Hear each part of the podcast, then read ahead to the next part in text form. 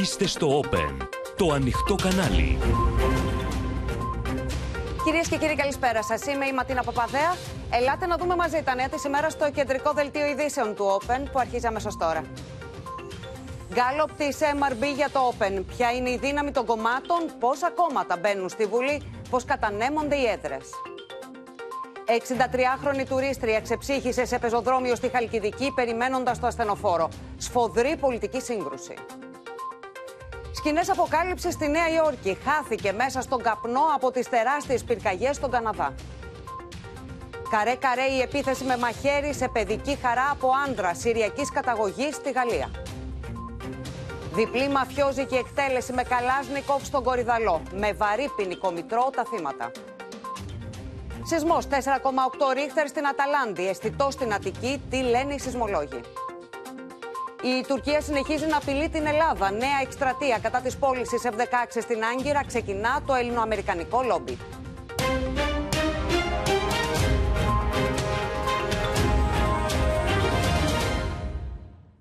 Τραγικές και επικίνδυνες, κυρίες και κύριοι, για τη ζωή ντόπιων αλλά και για χιλιάδες επισκέπτες που φτάνουν το καλοκαίρι στη χώρα μας, αποδεικνύονται οι ελλείψεις σε γιατρούς και ασθενοφόρα. Στη Χαλκιδική, τουρίστρια πέθανε σήμερα από ανακοπή, ενώ το ασθενοφόρο έκανε να φτάσει περισσότερο από μία ώρα. Εργαζόμενοι στο ΕΚΑΒ ξεσπούν για τις χρόνιες ελλείψεις, τονίζοντας πως ακόμη και σε πολλές περιοχές που υπάρχουν ασθενοφόρα είναι παροπλισμένα καθώς λείπουν διασώστες. Έσβησε αβοήθητη περιμένοντας ασθενοφόρο στην Ουρανούπολη Χαλκιδικής. Όταν η 63χρονη τουρίστρια από τη Ρουμανία αισθάνθηκε αδιαθεσία ενώ βρισκόταν σε ταβέρνα της περιοχής, αμέσως ενημερώθηκε το ΕΚΑΒ. Το πιο κοντινό ασθενοφόρο, ωστόσο, βρισκόταν στον Άγιο Νικόλαο, 59 χιλιόμετρα μακριά. Όταν έφτασε, η γυναίκα είχε καταλήξει. Στείλαμε κατευθείαν ασθενοφόρο και όταν έφτασε στο ασθενοφόρο εκεί η κυρία είχε κάνει ανακοπή. Το ασθενοφόρο πόση ώρα έκανε για να φτάσει; Μία ώρα και δέκα λεπτά. Στο σημείο όπου σοριάστηκε η 63χρονη τουρίστρια έφτασε άμεσα διότι γιατρός και θελοντές και με απεινιδωτή της έκαναν κάρπα για περισσότερο από μία ώρα. Ωστόσο, όταν κατάφερε να φτάσει στο ασθενοφόρο στην Ουρανούπολη, η 63χρονη είχε ήδη καταλήξει. Είχε έρθει ήδη ο γιατρός, ο ιδιώτης γιατρός που έχουμε εδώ στην Ουρανούπολη. Κάναμε κάρπα να αλλάξω. Ο γιατρός είχε βάλει ήδη απεινιδωτή, έδωσε κάποιες απεινιδώσεις, είχε δώσει οξυγόνο, έκανε και κάποιες ενέσει, αλλά η γυναίκα δεν επανερχόταν. Η Χαλκιδική διαθέτει μόλις πέντε κέντρα υγείας, κανένα εκ των οποίων δεν βρίσκεται στο τρίτο πόδι εκτός Αγίου Όρους. Οι αποστάσεις μεταξύ τους είναι αρκετά μεγάλες. Δεν αισθάνομαι καλά, δεν είμαι καλά.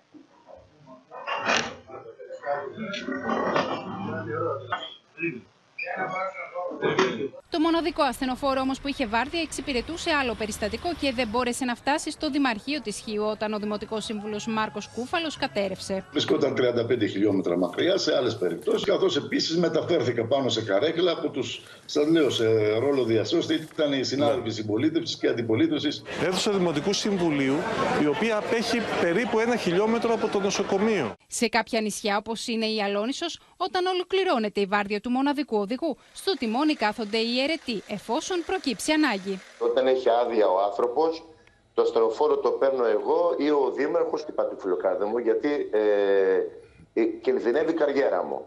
Αν συμβεί στο δρόμο ένα τροχαίο ή ο ασθενής κάτι πάθει μέσα στο ασθενοφόρο, Εκεί τι γίνεται; εγώ θα έχω προβλήματα. Σε τουλάχιστον 22 νησιά και 13 περιοχές της υπηρετικής χώρας υπάρχει αντίστοιχο πρόβλημα. Με ένα μόλις ασθενοφόρο να λειτουργεί, καθώς το προσωπικό δεν επαρκεί για ολοήμερε βάρδιες. Σύνδεση απευθείας με τη Χαλκιδική και την Αναστασία Αργυριάδου. Αναστασία, το σημερινό τραγικό περιστατικό ήρθε να αποκαλύψει, ήρθε να αναδείξει αδυναμίες, μια πραγματικότητα με αδυναμίες και ελλείψεις στο, στο σύστημα υγείας, στις υποδομές. Ματίνα, η Χαλκιδική όλοι γνωρίζουμε ότι είναι από τους δημοφιλέστερους καλοκαιρινούς προορισμούς. Διαφημίζεται ανά τον κόσμο για τις υπέροχες παραλίες της. Ωστόσο, αν και συγκεντρώνει περίπου 1,5 εκατομμύριο κόσμου κάθε καλοκαίρι, διαθέτει μόνο 5 κέντρα υγείας και 5 ασθενοφόρα. Αν το καλοκαίρι χρειαστεί έκτο, θα πρέπει να έρθει από τη Θεσσαλονίκη. Και αυτά τα ασθενοφόρα δεν έχουν 8 ώρες βάρδιες σαν όλο το 24ωρο, μπορεί να έχουν μόνο μία βάρδια. Τώρα, στο τρίτο πόδι που βρισκόμαστε, στην είσοδο του Αγίου Όρους, όπου όπου έρχονται χιλιάδες προσκυνητές. Δεν διαθέτει ούτε κέντρο υγείας ούτε ασθενοφόρο. Στο περιστατικό με την 63χρονη αναγκάστηκαν να στείλουν ασθενοφόρο από τον Άγιο Νικόλαο και έκανε μία ώρα και ένα τέταρτο. Αν ήμασταν καλοκαιρινό μήνα Ιούλιο ή Αύγουστο με ιδιαίτερα αυξημένη κίνηση, θα έκανε δύο και τρεις ώρες, διότι οι δρόμοι από τη Συμφωνία μέχρι την Ουρανούπολη, όσο γνωρίζουν, είναι πολύ στενοί και αν έχει κίνηση θα αργήσει πάρα πολύ να φτάσει στο ασθενοφόρο. Μας έλεγαν λοιπόν οι κάτοικοι ότι πέρσι τέσσερις γυναίκες κατέληξαν εδώ στην Ουρανούπολη πριν καν φτάσουν τα ασθενοφόρα. Τώρα, αυτό που ήρθε στην συγκεκριμένη περίπτωση τη 63χρονη δεν ήταν κινητή μονάδα και από ό,τι μας είπαν οι διασώστες, οι εθελοντές που βρέθηκαν στο σημείο, δεν διέθετε τίποτα. Δεν διέθετε απεινιδωτή, δεν διέθετε σωλήνα διασωλήνωσης, δεν διέθετε ε, μπαταρία και το μηχάνημα της αναρρόφησης. Καταλαβαίνετε λοιπόν ότι οι ελλείψεις είναι τραγικές και αναγκάστηκαν εδώ οι κάτοικοι, 18 από αυτούς, να παρακολουθήσουν σεμινάρια πρώτη βοηθειών για να γίνουν οι ίδιοι διασώστες, μήπως όπως μας είπαν και καταφέρουν αυτό το καλοκαίρι και σώσουν κάποιες ανθρώπινες ζωές. Μάλιστα. Ιδιαίτερα επικίνδυνη η γύμνια ενός συστήματος και μάλιστα σε δημοφιλείς προορισμούς, τουριστικούς προορισμούς. Αναστασία, να σε ευχαριστήσουμε πολύ. Τα συνεχή περιστατικά, κυρίες και κύριοι, με τις καθυστερήσεις του ΕΚΑΒ, που είχαν ως αποτέλεσμα να χαθούν ανθρώπινες ζωές, συντηρούν την πολιτική αντιπαράθεση για την κατάσταση που επικρατεί στη δημόσια υγεία. Ο Κυριάκος Μητσοτάκης δήλωσε ότι είναι προσωπικό του στίχημα ένα νέο εσύ με την αντιπολίτευση να ασκεί δρυμία κριτική. Τον Άγιο Σάβα επισκέφθηκε το πρωί ο Κυριάκος Μητσοτάκης με αφορμή την έναρξη του προγράμματος Οίκοθεν, μέσω του οποίου ασθενείς που νοσούν από καρκίνο θα έχουν τη δυνατότητα να κάνουν χημειοθεραπεία στο σπίτι. Δεν έκρυψα ποτέ ότι για εμένα αυτό είναι ένα μεγάλο στίχημα. Έχουμε μία τετραετία για να αποκτήσει η χώρα ένα σύγχρονο νέο εθνικό σύστημα υγείας. Αποτελεί προσωπική μου δέσμευση. Θα το κάνουμε πράξη. Θα κάνουμε 10.000 προσλήψεις νοσηλευτών και γιατρών. Πολλοί από αυτούς είναι γιατροί που ήδη υπηρετούν σήμερα στο Εθνικό Σύστημα Υγείας ως επικουρικοί. Θα στηρίξουμε τα νοσοκομεία μας. Το Λαϊκό Νοσοκομείο επισκέφθηκε το πρωί ο Αλέξης Τσίπρας, ασκώντας σκληρή κριτική στη Νέα Δημοκρατία για τα τέσσερα χρόνια που πέρασαν, όπως είπε, χωρίς να στηριχθεί το Εθνικό Σύστημα Υγείας. Χάσαμε δύο ανθρώπους, μια γυναίκα 63χρονη στην ΚΟ και μια 19χρονη έγκυο γυναίκα, χάθηκε και αυτή και το παιδί της ακριβώς εξαιτίας αυτής της απαξίωσης. Αυτό που φταίει είναι το γεγονός ότι τέσσερα χρόνια τώρα υπήρξαν 560 αποχωρήσεις διασωστών και δεν έγινε καμία μόνιμη πρόσληψη.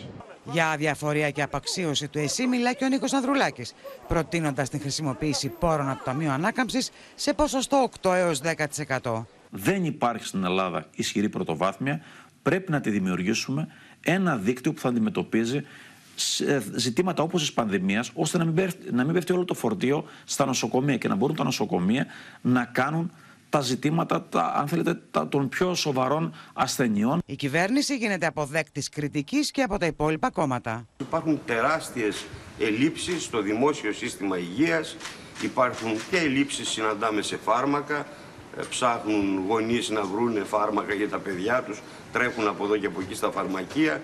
Ο κ. Μητσοτάκης, ο στόχος του είναι να γίνει ιδιωτική υγεία. Και το βλέπουμε ότι από τα νοσοκομεία στην Αθήνα ποιοι τα ελέγχουν πλέον, τα ιδιωτικά.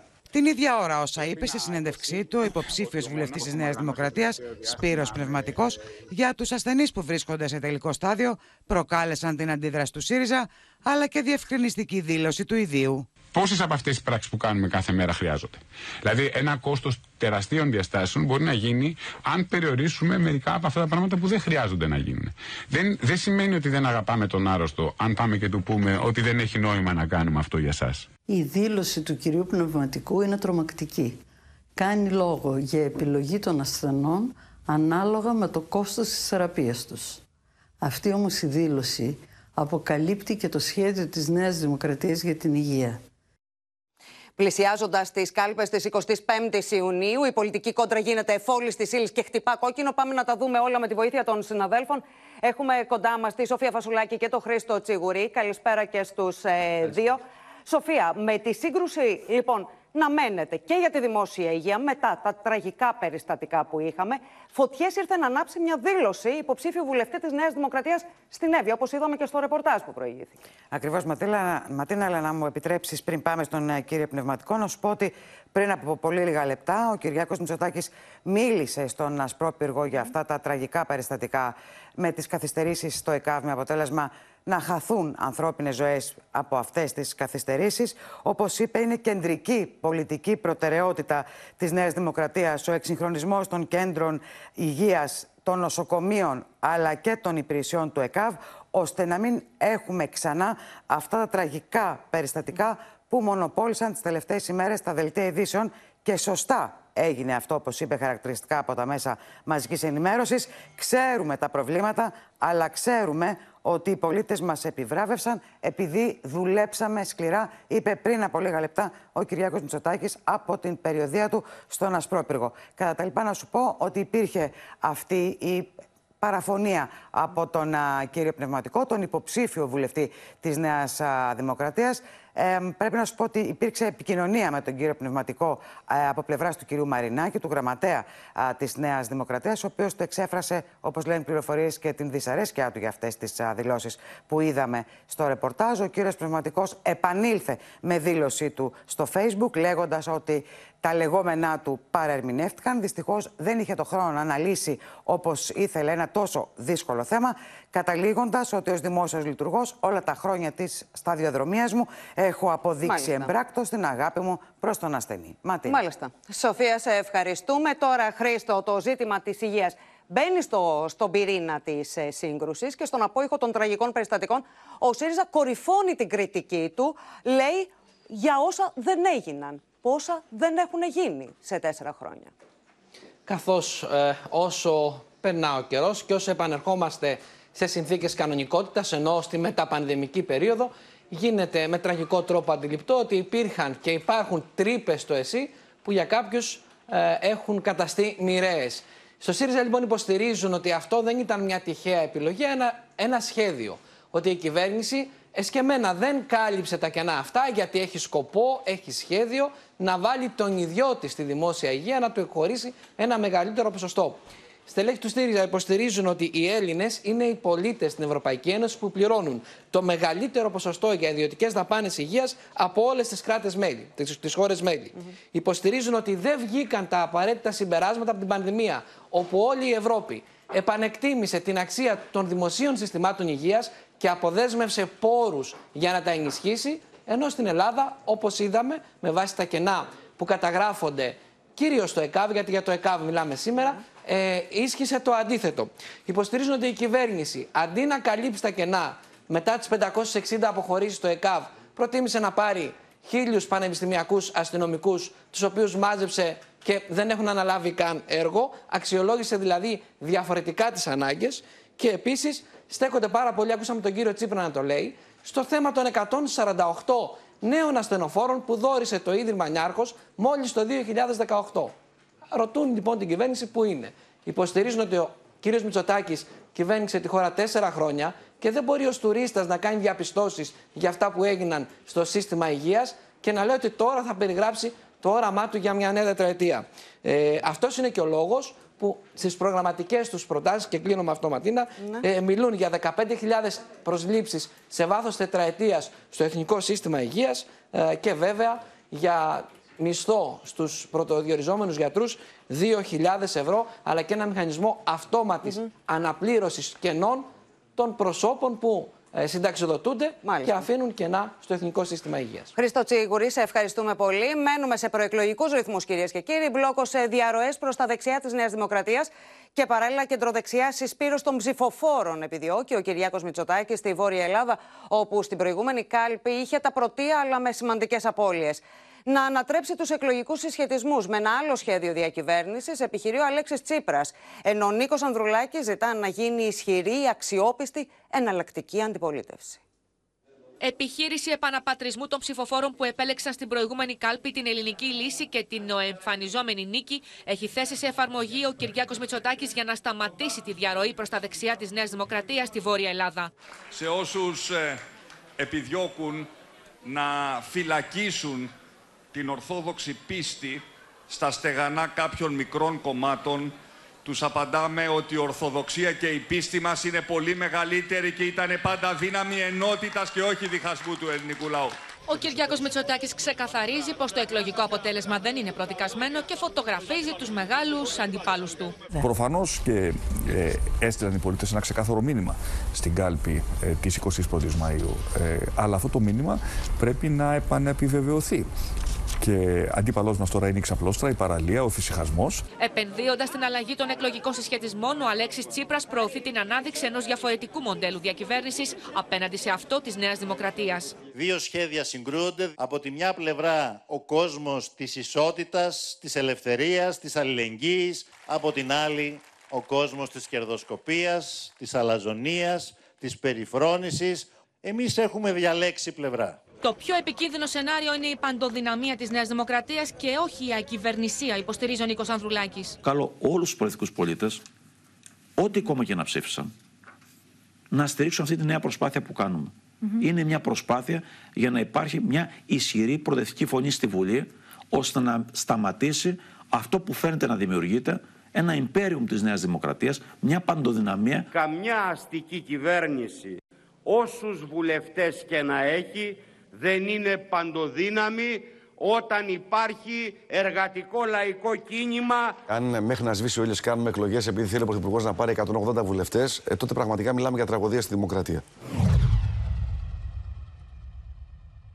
Την ίδια ώρα ανοιχτό παραμένει το μέτωπο της αντιπαράθεσης για τους υποψήφιους του ΣΥΡΙΖΑ στη Θράκη με αφορμή δηλώσεις του Νίκου Φίλη. Ποιο είναι το επίμαχο. Υπάρχει τουρκική Είπα την άποψή μου εγώ. Το είπαμε. Το κόμμα σας. Μουσουλμανική με τρία κεφάλια. Το είπαμε. Τέλειωσε αυτό. Μπορείτε να έχετε έναν υποψήφιο ο οποίος μπορεί να λέει κάτι Βεβαίως, άλλο; Πώς δεν μπορεί να έχουμε; Φαίνεται ότι δεν είπε τίποτα περισσότερο και τίποτα λιγότερο από τη γραμμή του κόμματός του. Και αυτή η γραμμή είναι αντίθετη στις διεθνείς συνθήκες και υπονομευτική της αρμονικής συνύπαρξης στη Θράκη. Τις τελευταίες λεπτομέρειες για το debate των πολιτικών αρχηγών στις 15 Ιουνίου καθόρισε σε συνεδρίαση η Διακομματική Επιτροπή. Πάμε στο Μίλτο Σακελάρη να δούμε, Μίλτο, πώς θα γίνει τελικά το debate των πολιτικών αρχηγών. Έγιναν δεκτά ματίνα τα αιτήματα των δημοσιογράφων για το ερχόμενο debate ε, στις 15 Ιουνίου. Πάμε να δούμε αναλυτικά. Αρχικά να πούμε πως ε, θα έχει το ίδιο πλαίσιο ως προς τις θεματικές ενότητες. Θα υπάρχουν έξι θεματικές ενότητες, ερώτηση και απάντηση και στη συνέχεια δεύτερη ερώτηση και απάντηση από τον κάθε πολιτικό αρχηγό με την ερώτηση να αντίθετα από τον κάθε δημοσιογράφο. Στη συνέχεια σε κάθε ενότητα θα υπάρχει μια διευκρινιστική ερώτηση και στο τέλος θα υπάρχει μια ελεύθερη ερώτηση. Ε, πρακτικά αυτό σημαίνει πως έγινε δεκτό το αίτημα των δημοσιογράφων για μεγαλύτερη ελευθερία. Για να καθοριστεί η σειρά, το πώς δηλαδή θα κάνουν τις ερωτήσεις ε, οι συνάδελφοι, θα γίνει μια κλήρωση, ενώ στο τέλος θα υπάρξει και μια καταληκτική τοποθέτηση όλων των πολιτικών αρχηγών. Φυσικά, οι δημοσιογράφοι μεταξύ τους σε συνεννόηση θα καθορίσουν και ποιος θα κάνει την ελεύθερη ερώτηση σε κάθε θεματική ενότητα, γιατί οι δημοσιογράφοι είναι περισσότεροι πλέον από τους πολιτικούς αρχηγούς. Καθώς θα δούμε πέντε πολιτικούς αρχηγούς στο debate. Μάλιστα, Μίλτον, να σε ευχαριστήσουμε πολύ. Την αδιαμεσολάβητη επαφή με τους ψηφοφόρους που προσφέρουν τα μέσα κοινωνικής δικτύωσης αξιοποιούν στο έπακρο και σε αυτή την εκλογική μάχη οι πολιτικοί αρχηγοί. Άλλοτε αναρτώντας στοχευμένες απαντήσεις σε ερωτήματα και άλλοτε δημοσιοποιώντας στιγμιότυπα από τις εξορμήσεις τους. Κάποιες φορές πάντως δεν λείπουν και τα απρόπτα. Κύριε Μητσοτάκη, πάρα πολύ ωραίο το χόλ σας και ας μην ήταν με το original. Στη νέα ανάρτησή του, ο Κυριακό Μητσοτάκης ερωτάται από νεαρό εργαζόμενο σε εταιρεία ειδών ένδυσης για το πώς θα αντέξουν οι νέοι. Και ο πρόεδρος της Νέας Δημοκρατίας εξηγεί πώς στηρίζει τις μικρομεσαίες επιχειρήσεις, αλλά και για ποιο λόγο δεν μειώνει το συντελεστή του ΦΠΑ.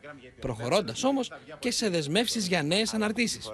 Θέλω να είμαι η φωνή για όλες τις ελληνικές επιχειρήσεις και τους νέους που πραγματικά αναρωτιόμαστε πώς θα τα καταφέρουμε αύριο. Αρχικά σε ευχαριστώ για την ωραία ερώτησή σου και ας μην έκανα το hold το ρίτσο. Η μείωση του ΦΠΑ που ανέφερες μοιάζει σαν μια λύση. Αλλά μιας και πίνεις καφέ στο βίντεο, να θυμίσω ότι από το 2020 κάναμε μείωση του ΦΠΑ στην εστίαση και στον καφέ από το 24% στο 13%. Και αυτό, όπως ξέρεις, στήρισε πολύ τις επιχειρήσεις της εστίασης και γι' αυτό και το διατηρούμε. Όμως τα στοιχεία της Ελστάτ έδειξαν ότι δυστυχώς τελικά αυτή η μείωση δεν πέρασε καθόλου στον καταναλωτή. Σε ευχαριστώ και πάλι για την ερώτησή σου και χρωστάω ένα χολ με ολόσωμη φόρμα αυτή τη φορά. Η πολιτική ηγεσία δεν είναι πουθενά. Τα παράπονα μέλους πληρώματος ασθενοφόρου του ΕΚΑΒ ανέβασε στο λογαριασμό του στο TikTok ο Αλέξη Τσίπρας.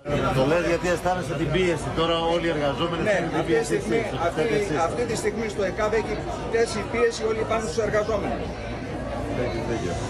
Καλή δύναμη. Καλή, καλή επιτυχία. επιτυχία. ο Δημήτρης Κουτσούμπας δεν έχει TikTok. Ωστόσο, πρωταγωνιστεί σε ένα βίντεο από εορτασμό γενεθλίων στη Θεσσαλονίκη που περιοδεύει. Το βίντεο ανέβασε ένας νεαρός, ο οποίος είχε μάλλον τα πιο συντροφικά γενέθλια. Καθώς τις ευχές δεν τραγούδησαν μόνο οι φίλοι του, αλλά και ο Γενικός Γραμματέας του Κομμουνιστικού Κόμματος, ο οποίος όταν έμαθε πως ο εορτάζων είναι συμπαθών του κόμματος, δέχτηκε να του σερβίρει ο ίδιος την τούρτα.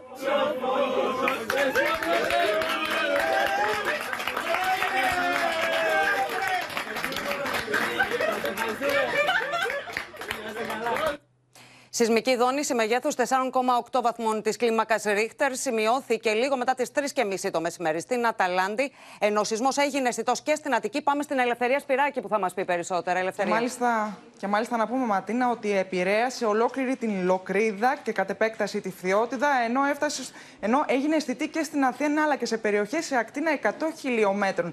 Να πούμε ότι το επίκεντρο εντοπίζεται 13 χιλιόμετρα νότιο-δυτικά της Αταλάντης και συγκεκριμένα στο όρος Καλίδρομο, όπου σύμφωνα με τον κύριο Λέκα με τον οποίο επικοινωνήσαμε, είναι μια ζώνη η οποία δίνει αρκετά συχνά σεισμούς. Το εστιακό βάθος τώρα υπολογίζεται στα 13,6 χιλιόμετρα. Ε, να πούμε ότι κατά τη διάρκεια του σεισμού, μάλιστα, θα, το βλέπετε κιόλας και στα πλάνα που δείχνουμε, σημειώθηκε κατολίσθηση στο χωριό ε, Τραγάνα Ήδη έχουν ξεκινήσει έλεγχοι τόσο μέσα στη πόλη της Αταλάντης, αλλά και στα χωριά Καλοπόδη και Έξαρχο, ενώ έχει μεταβεί στην Αταλάντη και ε, ο ΑΣΠ, Οργανισμός Αντισυσμικού Σχεδιασμού και Προστασίας Κλιμάκιο του ΑΣΠ, προκειμένου να κάνει μια πρώτη εκτίμηση, ενώ αύριο Ματίνα να πω και να ολοκληρώσω ότι αναμένεται να μεταβεί και κλιμάκιο του Υπουργείου Υποδομών. Μάλιστα. Ελευθερία Σπυράκη, σε ευχαριστούμε πολύ. Και εμείς, κυρίες και κύριοι, τώρα να βγούμε εκτός συνόρων. Σε σοκ είναι η Γαλλία από την επίθεση με μαχαίρι σε παιδική χαρά.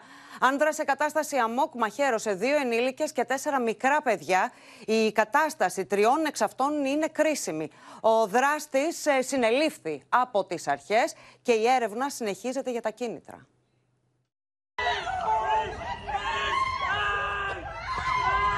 Συναγερμό σημαίνει στο νεσί στις Γαλλικές Άλπεις, όταν άντρα Συριακής καταγωγής εισβάλλει σε παιδική χαρά. Αρχίζει να μαχαιρώνει παιδιά τριών ετών και ενήλικες σε κατάσταση αμόκ.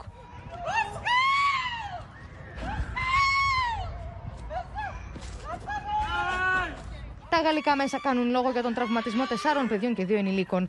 Τρία από τα παιδιά και ο ένας ενήλικας δίνουν μάχη για να κρατηθούν στη ζωή. qui court euh, dans le sens contraire de moi. Je me demande ce qui se passe. Et d'un coup, il y a une maman qui me dit Courez, courez, euh, il y a quelqu'un qui poignarde tout le monde tout au, long, euh, tout au long du lac. Il a poignardé des enfants, Ο δράστης αναφέρεται ως Αμπταλμασίχ. Είναι 32 ετών, άγνωστος μέχρι τώρα στις αρχές. Είχε φτάσει στη Σουηδία από τη Συρία το 2013, χαρακτηριζόμενος ως πρόσφυγας. Πέρασε στη Γαλλία το 2022 ζητώντας άσυλο. Τραγική ηρωνία ότι και ο ίδιος είναι πατέρας ενός παιδιού τριών ετών. Une tragédie effroyable a eu lieu ce matin à Annecy. Des petits-enfants ont été sauvagement attaqués par un, un individu dans un parc. Ο πρόεδρος Μακρόν κάνει λόγο για άνανδρη επίθεση στον λογαριασμό του στο Twitter, ενώ η πρωθυπουργός της Γαλλίας μεταβαίνει αμέσως στο σημείο το οποίο παραμένει αποκλεισμένο από δυνάμεις της αστυνομίας. Κατά τη διάρκεια της συνεδρίασης της Εθνοσυνέλευσης, τηρείται ενός λεπτού σιγή για την επίθεση. Συναγερμό από την Ουάσιγκτον ως την Ατλάντα σήμανε η απόκοσμη αιθαλομίχλη που πνίγει τις βορειοανατολικές αμερικανικές πολιτείες λόγω των πυρκαγιών που μαίνονται στον Καναδά. Εκατό εκατομμύρια άνθρωποι καλούνται από τις αρχές να προφυλαχθούν όσο καταρρίπτονται ρεκόρ ατμοσφαιρικής ρύπανσης. Οι κάτοικοι στις Βόρειες Αμερικανικές Πολιτείες επαναφέρουν τις μάσκες τους αυτή τη φορά εξαιτίας της αιθαλομίχλης από τις μεγάλες δασικές πυρκαγιές στον Ανατολικό Καναδά. Η ποιότητα του αέρα σε Νέα Υόρκη, Πενσιλβάνια και Βόρεια Καρολίνα είναι χειρότερη ακόμα και από το Νέο Δελχή. Οι αρχές ζητούν από τους πολίτες να μείνουν στα σπίτια τους εξαιτίας του πρωτοφανούς επίπεδου τοξικότητας της ατμόσφαιρας. This is not the day to train for a marathon or to do an outside event with your children. Stay inside, close windows and doors. And use air purifiers, purifiers if you have them.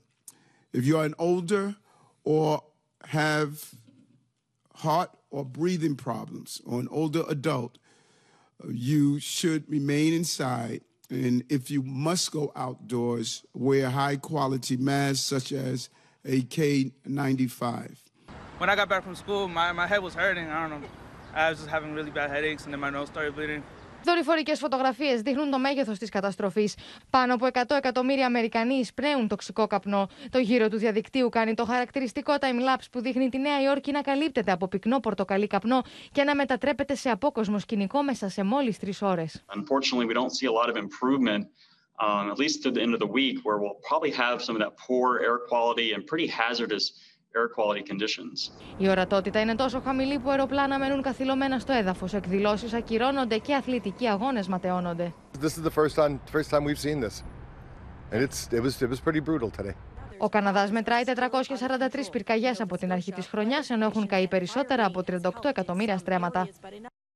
Σε ειδήσεις από το πεδίο της οικονομίας, σήμερα ανακοινώθηκαν τα οριστικά στοιχεία για το ΑΕΠ της Ευρωζώνης το πρώτο τρίμηνο του 2023 και φαίνεται, Γιάννη Φόσκολε, πως η Ευρώπη δεν γλιτώνει την ύφεση τελικά. Όχι, δεν την γλιτώνει την ύφεση, Ματίνα. Είμαστε και επισήμως λοιπόν η Ευρωζώνη μπήκε σε ύφεση, σε τεχνική ύφεση όπως λέμε. Γιατί το λέμε αυτό, Διότι έχουμε δύο συνεχόμενα τρίμηνα μείωση του ΑΕΠ. Το πρώτο τρίμηνο του 2023 έπεσε το ΑΕΠ, μειώθηκε το ΑΕΠ 0,1%, έστω και οριακή μείωση και αυτό έρχεται μετά από την μείωση που είχαμε στο τελευταίο τρίμηνο του 2022, όταν και τότε μειώθηκε το ΑΕΠ της Ευρωζώνης κατά 0,1%. Δύο είναι οι βασικοί λόγοι, Ματίνα, που έχουν οδηγήσει σε αυτή την εικόνα. Καταρχήν, η κατανάλωση των οικοκυριών μειώθηκε 0,3% στο πρώτο τρίμηνο του 2023. Ο πληθωρισμός εδώ έχει παίξει το ρόλο του, πιέζει τα εισοδήματα, η ακρίβεια, αλλά και οι δαπάνες των κυβερνήσεων μειώθηκαν σημαντικά. 1,6%. Τι είναι αυτό, Είναι ότι μειώθηκαν τα επιδόματα από την ενεργειακή κρίση και την πανδημία που δίνονταν τα προηγούμενα χρόνια. Άρα, Είμαστε λοιπόν σε ύφεση. Είναι επίσημο. Τι θα κάνει η Ευρωπαϊκή Κεντρική Τράπεζα την επόμενη εβδομάδα, την 5η, στις 15 Ιουνίου είναι η συνεδρίαση, για να δούμε αν θα έχουμε μια νέα αύξηση επιτοκίων. Τι λένε οι αναλυτές, λένε ότι η Κουτού δεν θα κάνει πίσω, θα συνεχίσει το βηματισμό της, θα έχουμε μια νέα αύξηση επιτοκίων την επόμενη εβδομάδα κατά 25 μονάδες βάσης το πιθανότερο. Γιατί αυτό, διότι όλοι περιμένουν ότι με την ύφεση τελειώσαμε και ότι τώρα από το τρίμηνο αυτό που τρέχουμε και μετά θα επιστρέψει ο θετικός ρυθμός ανάπτυξης στην Ευρωζώνη, έστω και μικρός, έστω και οριακός Ματίνα. Μάλιστα. Γιάννη Φόσκολα, σε ευχαριστούμε πολύ. Σε αυτό το περιβάλλον συνεχίζουν να καίνε οι τιμές των καυσίμων τους Έλληνες οδηγούς που πληρώνουν την τέταρτη ακριβότερη βενζίνη στην Ευρώπη. Στο μεταξύ, ανακοινώσεις για νέο ψαλίδι από τη Σαουδική Αραβία ανοίγουν νέο παράθυρο αυξήσεων στην Αντλία, παρά το γεγονός πως οι διεθνείς τιμές έχουν σταθεροποιηθεί. Πήρε την ανηφόρα. Καλοκαιριάτικα να δούμε πού θα το φτάσουν. Εντείνονται οι ανησυχίες των καταναλωτών πως θα πληρώσουν για δεύτερη συνεχόμενη χρονιά χρυσάφι τη μετακίνηση για τις διακοπές τους. Υπό το φόβο νέου ράλι στην Αντλία μετά και τις ανακοινώσεις για νέο ψαλίδι στην παραγωγή από τη Σαουδική Αραβία. Για να φλάρω το αμάξι με τίποτα.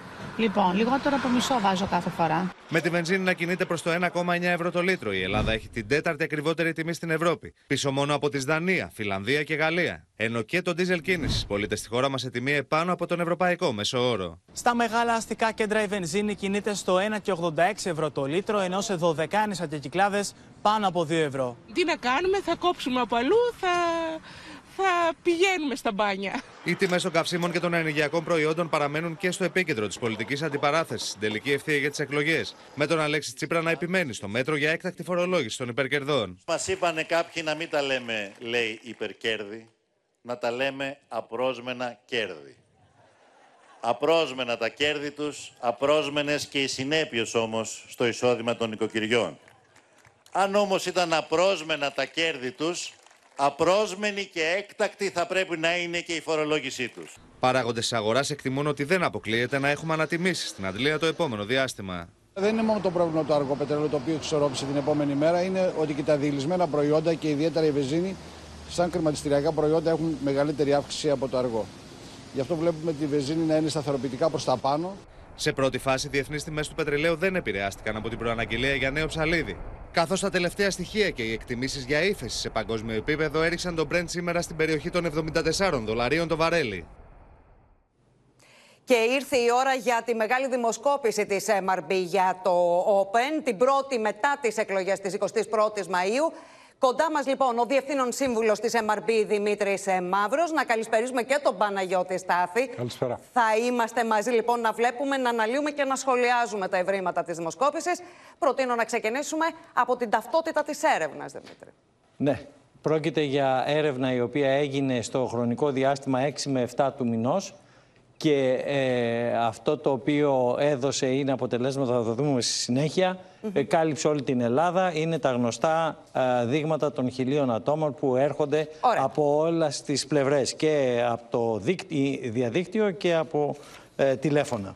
Ξεκινήσαμε λοιπόν και βλέπουμε πώς αξιολογούν οι πολίτες τα αποτελέσματα της 21η Μαου, της κάλπης. Σίγουρα θετικά λέει το 29,2%, μάλλον θετικά 21,1%, μάλλον αρνητικά 14,6%, 27,4% παντά σίγουρα αρνητικά.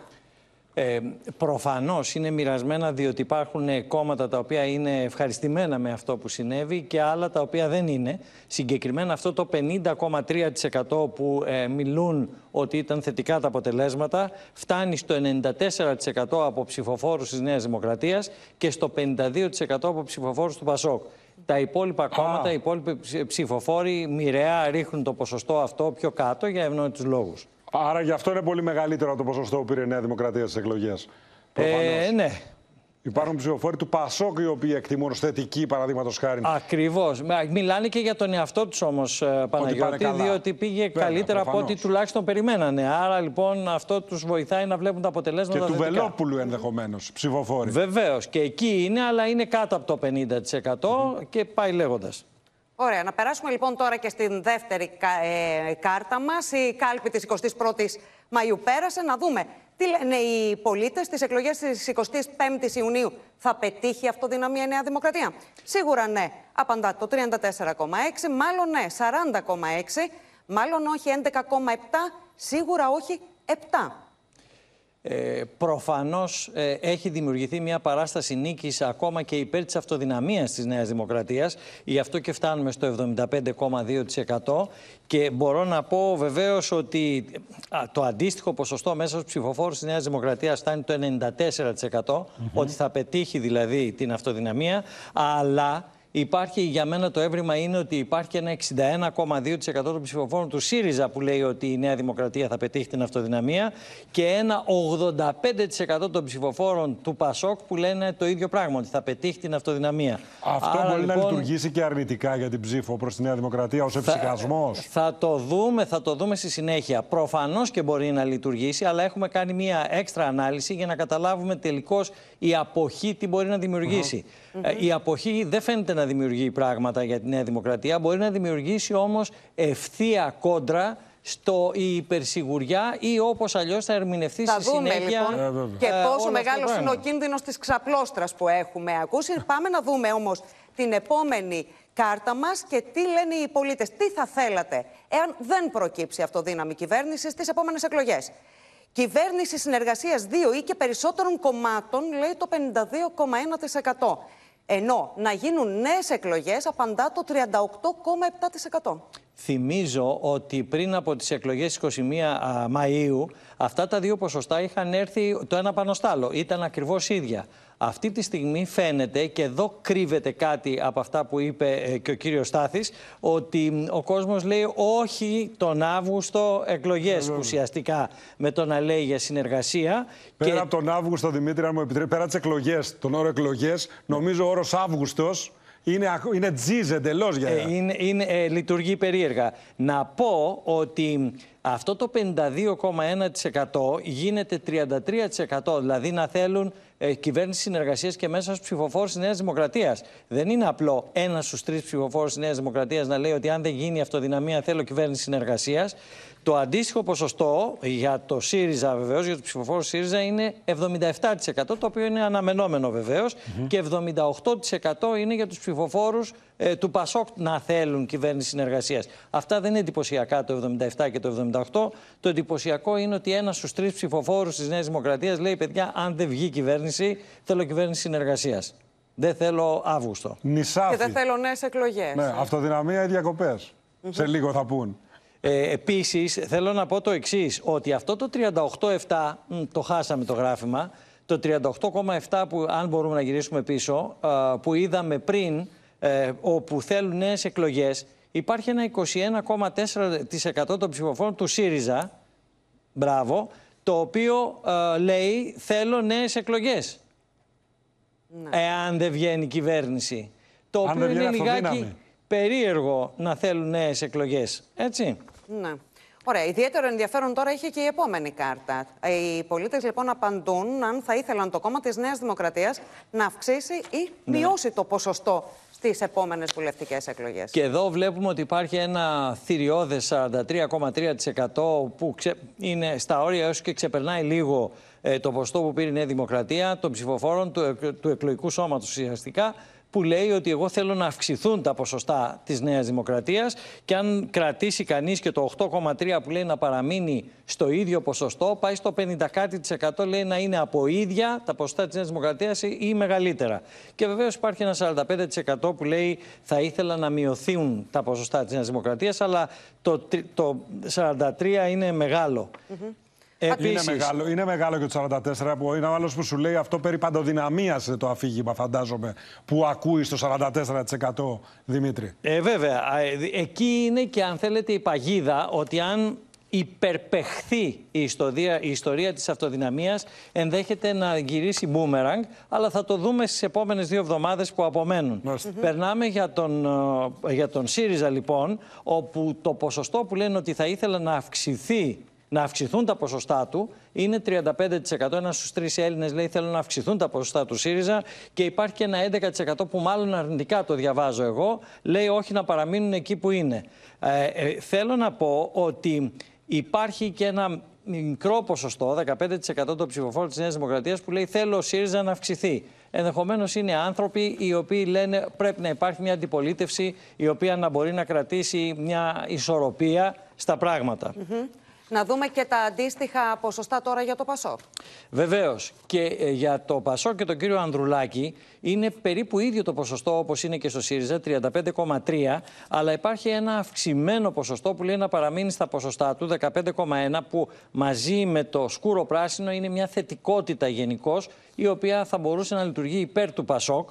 Α, και μάλιστα στο να αυξηθούν τα ποσοστά του Πασόκ ε, μπαίνουν και το 30% των ψηφοφόρων της Νέας Δημοκρατίας και το 42% των ψηφοφόρων του ΣΥΡΙΖΑ που ζητούν να αυξηθούν τα ποσοστά του ΠΑΣΟΚ.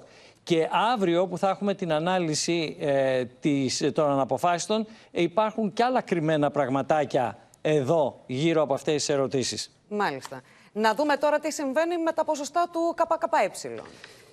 Ε, το 31% το οποίο είναι πολύ μεγαλύτερο βέβαια από το ποσοστό το οποίο πήρε ή συνήθως παίρνει το ΚΚΕ ζητούν να αυξηθούν τα ποσοστά του ή και το 26% λέει να παραμείνουν στα ποσοστά που πήρε, τα αυξημένα δηλαδή ποσοστά. Και επίσης το θέλουν σημαντικά και τα άλλα κόμματα. Το 21% των ψηφοφόρων της Νέας Δημοκρατίας λέει να αυξηθεί το ΚΚΕ, το 41% του ΣΥΡΙΖΑ λέει να αυξηθεί το ΚΚΕ και το 30% του ΠΑΣΟΚ λέει να αυξηθεί το ΚΚΕ. Το οποίο κάτι λέει για τη δυναμική του συγκεκριμένου κόμματος, έτσι; Μάλιστα. Ωραία. Πάμε λοιπόν για την ελληνική λύση. Είναι η επόμενη για τον κύριο κάρτα μας. Βελόπουλο, όπου ε, πέρα από το ότι είχε μια σημαντική παρουσία στις εκλογές, ε, υπάρχει και ένα επιπλέον ποσοστό, 19% του εκλογικού σώματος, που λέει να αυξηθεί το ποσοστό του, το οποίο δείχνει και εδώ ότι υπάρχει μια δυναμική, όχι όσο των προηγούμενων ε, κομμάτων που είδαμε, αλλά εν πάση περιπτώσει για τα δικά του μεγέθη είναι, ε, είναι σημαντική, α, σημαντικό αυτό το έβριμα και το οποίο θα φανεί αν θα μπορέσει να το εκμεταλλευτεί η ελληνική λύση. Μάλιστα. Αυτό ήταν τώρα. Αυτές ήταν οι μετρήσεις για τα κοινοβουλευτικά κόμματα Για που τα κοινο- έμπαιναν στη Ακριβώς, Βουλή. Ματίνα, ακριβώς. Να δούμε τώρα λοιπόν τι απαντούν στο να εκλεγεί η πλεύση ελευθερίας στη, στη Βουλή στις επόμενες Και εδώ ήταν για μας ε, ένα έβριμα το οποίο πραγματικά είναι σοκαριστικό να βλέπεις ότι σοκαριστικό με την έννοια ότι δεν το περιμέναμε, όχι ότι ε, έχουμε κάποια αντίρρηση επί του συγκεκριμένου πράγματος, ότι περίπου ένα στους δύο Έλληνες λένε ότι θέλω ντε και σόνι να αυξηθούν τα ποσοστά ε, της, ε, ουσιαστικά της ε, πλεύσης ελευθερίας, ουσία να μπει στη Βουλή, το στη οποίο Βουλή, είναι βέβαια. τεράστιο νούμερο. Βέβαια. Πολλοί κόσμος. Αυτό σημαίνει και ενδεχομένως αυθεντική τάση και των ψηφοφόρων της. Αν Ε, είναι μα- έτσι. μα- Εδώ έχουμε ξεφύγει από τους Αντισυστημικής ψηφοφόρους της ψήφος Παναγιώτη ενδεχομένως. μου. Έχουμε περάσει στο εκλογικό σώμα στο σύνολό του. Ακριβώς. Πολύ ενδεχομένως αυτό που λέμε αντισυστημική ψήφος να κατευθύνεται στο κόμμα της ζωής Κωνσταντοπούλου. Θα δούμε λοιπόν Ε, ναι, και τι άρα δυναμική. αυτό σημαίνει ότι υπάρχει εμ, η κρυμμένη αντισυστημικότητα για την οποία μιλάμε τόσους μήνες είναι εκεί, φαίνεται, είναι εδώ. Προφανώς. Εάν μπορεί κανείς να πει ότι η κυρία, α, η πλεύση ελευθερίας σε πάση περιπτώσει είναι ένα καθαρό αίμα αντισυστημικό κόμμα, διότι έχουμε δει τον τελευταίο καιρό να είναι λίγο διαφορετική από ό,τι ήταν στο παρελθόν. Να Δεν δούμε ξέρουμε. λοιπόν τι Ναι, ναι, ναι. καταγράφεται και για την ε, νίκη. Για, την τη- εκλογή για της τη νίκη, λοιπόν, το, αυτό το 47-48 που είδαμε πριν πέφτει στο θέλω να μπει στη Βουλή στο 24% ε, και απλά σας αναφέρω για ενημέρωση ότι το θέλει αυτό και το 15% των ψηφοφόρων της Νέας Δημοκρατίας, το 22,5% των ψηφοφόρων του ΣΥΡΙΖΑ και το 10% των ψηφοφόρων του ΠΑΣΟΚ. Και έμεινε για το τέλος το κόμμα του κυρίου α, Βαρουφάκη. Βαρουφάκη, όπου εδώ τα ποσοστά ε, είναι περίπου ίδια όσον αφορά το θέμα του να μπει στη Βουλή, 24%.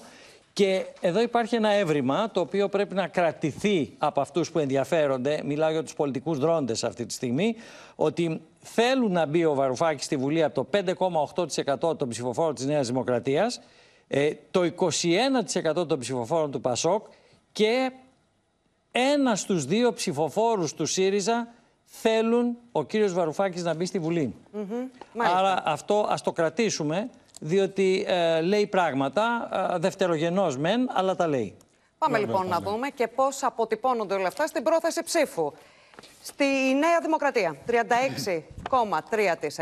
17,6% ΣΥΡΙΖΑ, στο 10% το ΠΑΣΟΚ, Κομμουνιστικό Κόμμα Ελλάδας 6,2%, Ελληνική Λύση 3,9%, Νίκη 3,6%, Πλεύση Ελευθερίας 4,2%, Μέρα 25 2,1%. Το σύνολο της αδιευκρίνηστης ψήφους στο 11,9%. Το πρώτο που πρέπει να πούμε είναι ότι αυτό το 12% αδιευκρίνηστη ψήφου πάλι μετά από εκλογές και ε, ενώ έχουν μείνει πάλι δύο εβδομάδες μέχρι τις εκλογές είναι μεγάλο ποσοστό έτσι. μεγάλο. Ναι. Ε, Και Να- έχουμε και τις ερωτήσεις οι οποίες εξακολουθούν να μας λένε ότι θα αποφασίζω πολύ κοντά εκείνες τις ημέρες και μέσα στο παραβάν. Ας Να το δούμε, κρατήσουμε. Δημήτρη, και την αναγωγή στο σύνολο. να αντιδούμε την αναγωγή, γιατί στην ουσία τόσο κοντά στις εκλογές πλέον πρέπει να μιλάμε με αυτούς τους όρους και πάλι θα τη δώσουμε με εύρος ε, και βλέπουμε ότι η Νέα Δημοκρατία μπορεί να κινηθεί από το 39,2 μέχρι το 43,2 ε, με ένα σφάλμα σύμπλην 2, ο ΣΥΡΙΖΑ από το 18 έως το 22,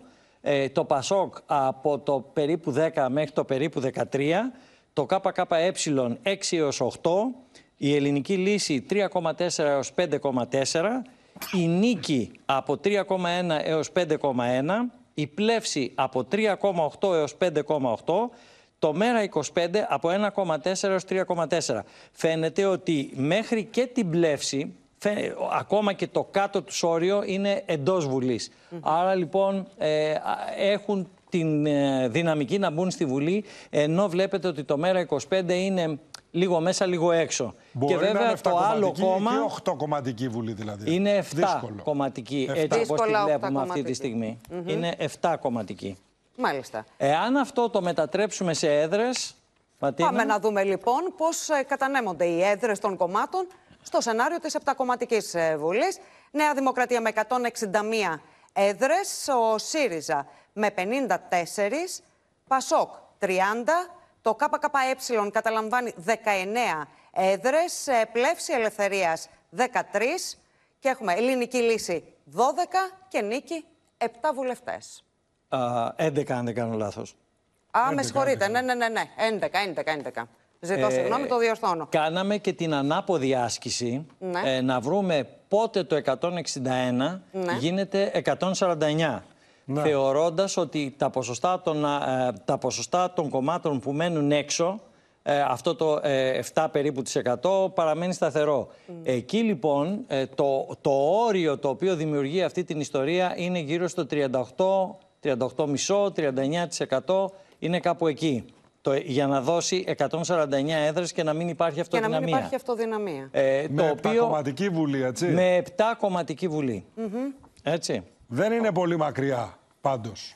Ε, Από τα νούμερα που βλέπουμε. Να σας πω κάτι. Ε, εάν σκεφτεί κανείς ότι η Νέα Δημοκρατία, ωραία, ας το πούμε τώρα για λόγους συνεννόησης, βρίσκεται στο 41% ε, μέση τιμή στο εύρος της, να πέσει το 41 στο 38 με 39 Είναι μεγάλη. έχει κάποιες δυσκολίες, λέω εγώ. Εκτός αν υπάρχουν, α, υπάρξουν κακοί χειρισμοί στην πίεση ντε και σώνει αυτοδυναμία για να μην πάμε τον Αύγουστο.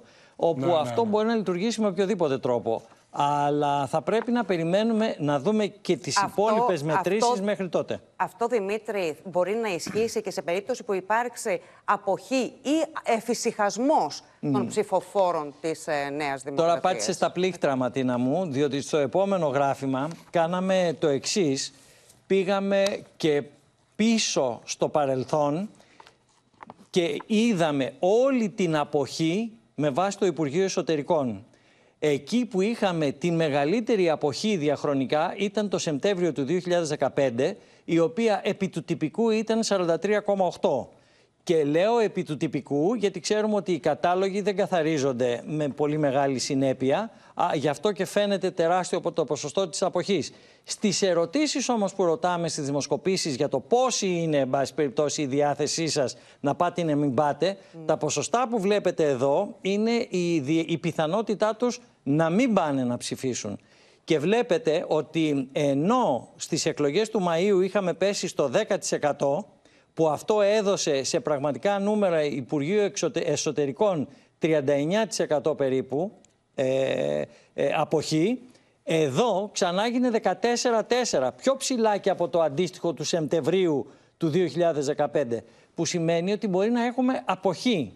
Αυτή η αποχή λοιπόν είναι απειλή και την ακούσαμε από τους αρχηγούς των υπολείπων κομμάτων όπου για, ναι, για μένα τη Νέα Δημοκρατία μπορεί να λειτουργήσει ότι εντάξει αφού θα βγει που θα βγει τι να πάω να κάνω. Για άλλα κόμματα μπορεί να λειτουργήσει ότι αφού ούτως ή άλλως δεν κερδίζω που δεν κερδίζω γιατί να πάω να ψηφίσω; Και εκεί παίζονται παιχνίδια που πρέπει να τα διαχειριστούν τα κόμματα. Μπορεί να έχει κόστος πολιτικό αυτό το πράγμα. μεγάλο. Ακριβώς. Στην Τη κάλπη. στιγμή που θα ξαναγυρίσουμε πιθανότατα σε μέγιστα Ε, βέβαια. αποχής. Αυτό που κάναμε βεβαίως είναι Πάμε, να βάλουμε λοιπόν, φίλτρο ναι, ναι. στην πρόθεση ψήφου τους Ακριβώς. ανθρώπους οι Να δούμε, οποίοι λοιπόν, δηλώνουν αυτή το τη- αντίθετο τη του σύγκριση.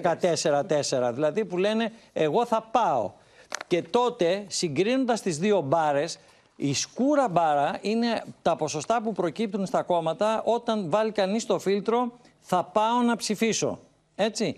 Και βλέπετε ότι αυτό δεν λειτουργεί εις βάρος της Νέας Δημοκρατίας. Ας κρατήσουμε αυτή την φορά, την τάση των πραγμάτων. Η πρόθεση σα- 36,3 γίνεται 40,9. Άρα λοιπόν ε, υπάρχει μάλλον ο ενθουσιασμός ε, στη Νέα Δημοκρατία ότι ε, νικάμε, κερδίζουμε και άρα εγώ θα πάω. Ε, για τον ΣΥΡΙΖΑ δεν σημαίνει μεγάλες διαφορές. Βλέπετε ότι το, το 17-6 γίνεται 17-9 στην πρόθεση ψήφου. Το ΠΑΣΟΚ έχει μία υστέρηση. Τι σημαίνει αυτό για το Πασόκ τώρα; Το ΠΑΣΟΚ σημαίνει ότι είναι μόνιμα σε μία ευαίσθητη κατάσταση και έχει συνεχώς τη δυνατότητα ή να κάνει τη μεγάλη θετική έκπληξη ή ε, να έχει να αντιμετωπίσει διάφορα θέματα. Δηλαδή, ένα κομμάτι της αποχής εδώ φαίνεται ότι από αυτούς που θα πάνε δεν, δεν ψηφίζει. Θα φύγει. Ναι, ακριβώς αυτό. Αυτό, αυτό σημαίνει ότι χρέος του ΠΑΣΟΚ είναι ε, να είναι μόνιμα ε, στη φωτιά. Έτσι, δηλαδή δεν μπορεί να χαλαρώσει. Πρέπει να, είναι, ε, να υπάρχει ενθουσιασμός και καύσιμη ύλη για να κρατήσει τους ψηφοφόρους να πάνε να ψηφίσουν για πάρα πολλούς λόγους. Θα τους δούμε να Ναι. εξελίσσονται. Ωραία. Πάμε να δούμε λοιπόν, ε, Δημήτρη, και ποιος είναι καταλληλότερος πρωθυπουργός. Και έχει μία διαφορά λοιπόν αυτό. Δεν είναι αυτό που Εδώ είχαμε να θυμίσουμε συνηθίσει. ότι η κάρτα αυτή έχει και Ναι. συνέχεια βεβαίως, έτσι. Μμμ. Δηλαδή έχουμε και για τα άλλα κόμματα το ποιοι είναι αυτοί που ωφελούνται. Ναι. Από το, α, σε περίπτωση αποχής είναι η ελληνική λύση Ναι. και βέβαια η πλεύση ελευθερίας, έτσι. Μάλιστα. Οπότε με αυτό ολοκληρώνεται το προηγούμενο. Πάμε λοιπόν να δούμε. Ακριβώς αυτά. Πάμε λοιπόν να δούμε και τι απάντησαν οι πολίτες για τον καταλληλότερο πρωθυπουργό. Ποιον ψηφίζουν ως Ναι, α- καταλληλότερο αρχίσαμε ανάποδα πρωθυπουργό. βεβαίως. Όχι όμως έχει μία διαφορά και πρέπει να την επισημάνουμε. Όχι Βέβαια. Όπως είχαμε συνηθίσει να το βλέπουμε Στο μέχρι τώρα. Είναι δίπολο. αυθόρμητες Είναι οι αυθόρμητο απαντήσεις. γιατί πλέον έχει αλλάξει όλο το πολιτικό σκηνικό. Ε, πρέπει να βρούμε την άλλη κάρτα έτσι ώστε να αρχίσουμε ε, σωστά. Εδώ Ωραία. λοιπόν. Ε, και βλέπετε ότι φαίνεται ότι υπάρχει σε επίπεδο πρωθυπουργίας η παντοκρατορία ε, του κυρίου Μητσοτάκη. 45% είναι κοντά στα ποσοστά που πήρε το κόμμα. Ε, ο Αλέξης Τσίπρας, επειδή υπάρχουν και οι άλλοι αρχηγοί μέσα, κατεβαίνει στο 13,1% και βέβαια ο κύριος Ανδρουλάκης στο 6,5%. Ωραία. Ε, αυτό που αποτελεί πάλι έκπληξη, Τεράστια έκπληξη. είναι ότι η κυρία Κωνσταντοπούλου αντέχει να παίζει, αν θέλετε, ε, στη σκηνή, ακόμα και στην ερώτηση, ε, σε αυθόρμητο επίπεδο βεβαίως, ε, περί καταλληλότερου πρωθυπουργού. Ενώ είναι εκτός Βουλής. Ενώ είναι εκτός Βουλής. Ακριβώς αυτό. Άρα Είναι αυτή έκπληξη η μεγάλη, κυρία αντισυστημικότητα, ε, Παναγιώτη μου, που συζητάμε τόσο καιρό, ε, έχει ρίζες. Δεν είναι απλό πράγμα, έτσι. Και Έχει φάνηκαν να και από κάνει τα και με την προηγούμενα εκκαμπάνια στοιχεία. της ενδεχομένως και με την αντιστημικότητα της ψήφου, σε εισαγωγικά αντιστημικότητα, που κατευθύνεται προφανώς προς τα εκεί. Ή κατευθύνθηκε ή κατευθύνεται. Δεν το- Θα το δούμε τέλος πάντων. Ε, θα, το, θα το δούμε, θα το δούμε πώς θα εξελιχθεί, γιατί έχουν περάσει και κάποια χρόνια από την εποχή που ήταν στη Βουλή η κυρία Κωνσταντοπούλου και νεότερες φουρνιές ανθρώπων που είναι στο κόμμα της πλεύσης, έτσι, δεν θυμούνται, δεν έχουν μνήμες για το ποια ήταν η κυρία Κωνσταντοπούλου. Ε, συνεπώς αυτή τη στιγμή την ψηφίζουν από την αρχή. Μάλιστα. Ναι, ναι, ναι. Ω πρόσωπο εμφανίζεται τώρα. Για κάποιους. Λοιπόν, πολύ σημαντικά τα ευρήματα και τα στοιχεία προσφέρονται για συζήτηση και ανάλυση. Και αύριο έχουμε την είναι ανάλυση λοιπόν. ακριβώς της Αύριο είναι αντιευθύνης λοιπόν το δεύτερο μέρος της ε, μεγάλης δημοσκόπησης της MRP για το Open. Αμ, να ευχαριστήσουμε πολύ τον Δημήτρη Μαύρο και τον Παναγιώτη Στάθη. Θα σας δούμε αύριο. Ανανεώνουμε για αύριο το ραντεβού μας. Να είστε καλά. Στην υπόλοιπη επικαιρότητα, κυρίες και κύριοι, το κουβάρι της μαφιόζικης εκτέλεσης με Καλάζνικοφ και θύματα δύο άνδρες χθες βράδυ στον Κορυδαλό προσπαθούν να ξετυλίξουν οι αρχές. Η αστυνομία κάνει λόγο για ξεκαθάρισμα λογαριασμών και για ένα από τα πιο ακριβά συμβόλαια θανάτου πίσω από τη διπλή εκτέλεση. Περιπολικά καταφθάνουν στην 12η οδό στον Κορυδαλό. Έχει προηγηθεί διπλή μαφιόζικη εκτέλεση. Στο αποκαλυπτικό βίντεο που εξασφάλισε το Open, κόσμος από τα μπαλκόνια παρακολουθεί σαστισμένο σε ένα σκληρό θέαμα. Ακούγαμε φωνέ. Η γυναίκα του ανθρώπου είχε βγει στο μπαλκόνι και φώναζε «Δείτε αν είναι ζωντανός, δείτε αν είναι ο αδερφός μου μαζί». Άγνωστοι δράστες οι οποίοι επέβαιναν σε τζιπ γάζωσαν με δύο καλάζνικοφ πολυτελές τορακισμένο αυτοκίνητο με πάνω από 40 βολίδες. Μέσα επέβαιναν τα δύο θύματα. Αυτό της μάρτυρας μιλάει αποκλειστικά στο Open για όσα είδε να διαδραματίζονται μπροστά στα μάτια της. Ξαφνικά ακούσαμε τις ρηπές. Το θύμα ήταν μέσα στο αυτοκίνητο, δεν πρόλαβε να βγει. Ο άλλος, ο οποίος ήταν μαζί του, ήταν ο κουνιάδος του, τραυματίστηκε, βγήκε από το αυτοκίνητο, έτρεξε μέσα στον γκαράζ και αυτοί είδαν ότι αυτός δεν πέθανε ακαριέα όπως ο πρώτος και έτρεξαν, κατέβηκαν μαζί του στον γκαράζ και τον αποτελείωσαν εκεί. Οι αρχές εκτιμούν ότι με την δολοφονία των δύο ατόμων το βράδυ της Τετάρτης στον Κορυδαλό ανοίγει ένας νέος κύκλος αίματος ανάμεσα σε ομάδες της νύχτας που ξεκαθαρίζουν τους λογαριασμούς τους. Το ένα από τα δύο θύματα ήταν γνωστό στη νύχτα με το προσωνύμιο ταξιτζή Σιράμπο. Σύμφωνα με υψηλόβαθμα στελέχη της ελληνικής αστυνομίας, ήταν από τα μεγάλα ονόματα της νύχτας και πολύ κοντά σε δύο άτομα που επίσης δολοφονήθηκαν μετά από ξεκαθάρισμα λογαριασμών. Μάλιστα, τα φώτα της έρευνας των αστυνομικών είχαν πέσει πάνω του και για υπόθεση δολοφονίας άνδρα πριν από μερικούς μήνες στην Λεωφόρο Μαραθώνος. Το θύμα στην θέση του οδηγού είχε καταδικαστεί για τη δολοφονία φιλάθλου στην Παιανία το 2007. Οι αρχές εκτιμούν ότι πρόκειται για ένα πανάκριβο συμβόλαιο θανάτου, το οποίο τήρησαν κατά γράμμα οι εκτελεστές. Το αυτοκίνητο των δραστών εντοπίστηκε καμένο στην περιοχή του Σκαραμαγκά στην προσπάθειά τους να σβήσουν τα ίχνη τους. Στο μέτωπο του πολέμου επιδεινώνεται διαρκώς η καταστροφή οικολογική και ανθρωπιστική μετά την ανατείναξη του φράγματος στο Δνήπερο. Οι επιχειρήσεις εκένωση συνεχίζονται, με Μόσχα και Κίεβο να αλληλοκατηγορούνται και για βομβαρδισμούς κατά την απομάκρυνση κατοίκων από τους πλημμυρισμένους οικισμούς.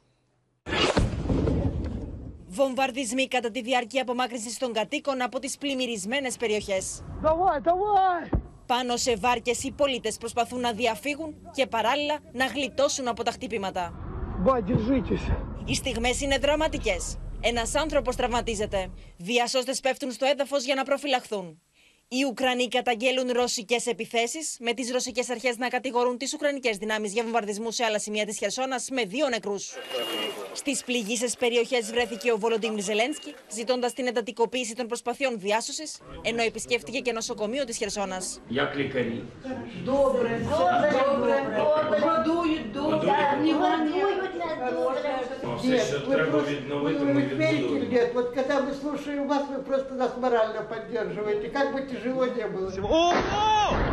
Βίντεο κυκλοφορούν στα μέσα κοινωνική δικτύωση με την αναφορά ότι οι ρωσικέ δυνάμει εξαπέλυσαν πυρά στο δρόμο που βρέθηκε ο Ουκρανό πρόεδρο λίγη ώρα μετά την αποχώρησή του. Σύμφωνα με τα έω τώρα στοιχεία, 600 τετραγωνικά χιλιόμετρα τη περιοχή τη Χερσόνα έχουν πλημμυρίσει μετά την καταστροφή του φράγματο Νοβακαχόφκα στο Δνήπερο, ενώ οι Ουκρανοί μιλούν για τουλάχιστον 9 νεκρού. Вот это мой дом. Вот там сарай с той стороны. Ничего не осталось это сказать. Οι κάτοικοι μετρούν νέε πληγέ. Не бойтесь, аккуратно переваливайтесь. Да, да, да, да, да, да, да. А теперь усаживайтесь. Усаживайтесь поудобнее. Το Υπουργείο Εξωτερικών τη Ουκρανία ανακοίνωσε ότι υπάρχει συμφωνία ώστε η ανθρωπιστική αποστολή του ΙΕ να μεταβεί στι υπορωσικό έλεγχο πλημμυρισμένε περιοχέ με τι κατάλληλε εγγυήσει ασφαλεία. Στην Τουρκία είναι στραμμένα τα βλέμματα των διεθνών επενδυτών, αναμένοντας τις πρώτες ουσιαστικές παρεμβάσεις του νέου Υπουργού Οικονομίας, Μεχμέτ Σιμσέκ, με στόχο να αντιστραφεί η δινή κατάσταση της οικονομίας. Την ίδια ώρα η τουρκική λίρα σημείωνε νέο ιστορικό χαμηλό έναντι του δολαρίου αλλά και του ευρώ. Το ένα ρεκόρ μετά το άλλο σπάει η υποτίμηση της τουρκικής λίρας έναντι των ξένων νομισμάτων. Σήμερα, όσοι Τούρκοι πήγαν να αγοράσουν δολάρια, χρειάστηκαν πάνω από 23 λίρες για ένα δολάριο. Αντίστοιχα, η ισοτιμία του τουρκικού νομίσματος ξεπέρασε τα 25 ευρώ στα ανταλλακτήρια συναλλάγματος. O da bize dedi ki röportaj yaparken vakit kaybediyorum. Dolar giderek yükseliyor. Bir an önce dolar almalıyım ve e, daha çok kâra geçmeliyim dedi ve yanımızdan ayrıldı. Συνολικά, η λίρα έχει γκρεμιστεί κατά 11% μόνο την τελευταία εβδομάδα, με αναλυτές να εκτιμούν πως έρχεται ακόμη μεγαλύτερη κατρακύλα. Goldman Sachs daha önce 23 ilk etapta sonra 26 ve 28 lira tahminlerini aktarmıştı. Ο Ερντογάν πάντως ανακοινώνει ακόμη ένα επίδομα για τους χαμηλόμισθους Τούρκους ύψους 5.000 λιρών, την ώρα που οι αναλυτές τονίζουν πως η τουρκική οικονομία χρειάζεται επιγόντως εισρωή κεφαλαίων και από τη Δύση. a return to you know orthodox economic policies which will emphasize the importance of western markets western lenders Ο πληθωρισμός κυμαίνεται γύρω στο 40% επισήμως, ωστόσο εκτιμάται πως στην πραγματικότητα το ποσοστό αυτό είναι τουλάχιστον διπλάσιο. Μόνο οι τιμές στο τσάι αυξήθηκαν κατά 43% το τελευταίο διάστημα, με τους οικονομολόγους να σημειώνουν ότι οι δυνατότητες της Κεντρικής Τράπεζας της Τουρκίας για παρεμβάσεις είναι πλέον πολύ περιορισμένες. The foreign exchange reserves of Turkish central bank just dropped to 21-year lowest of minus 0.2 billion dollars. That means that more taxes, more uh, higher, pr- more price hikes, and uh, more inflation. Οι αγορές μάλιστα εκτιμούν πως η διαφαινόμενη στροφή του Ερντογάν προς μια ορθόδοξη οικονομική πολιτική μπορεί να ανατραπεί ανα πάσα στιγμή. The concern is that six months down the line and before local elections that are due in early next year, that Erdogan may have enough of this type policy and may actually change, uh, put pressure on Şimşek not to do what he needs to do or even fire him. Και στο σημείο αυτό ολοκληρώθηκε το κεντρικό δελτίο ειδήσεων. Μείνετε στο Open. Αμέσως μετά ακολουθεί η αστυνομική σειρά Private Eyes. Και στις 9 μην χάσετε την ξένη ρομαντική κομμεντή. Ζητείτε πιστό αρσενικό. Κυρίες και κύριοι, από όλους εμάς, καλό βράδυ.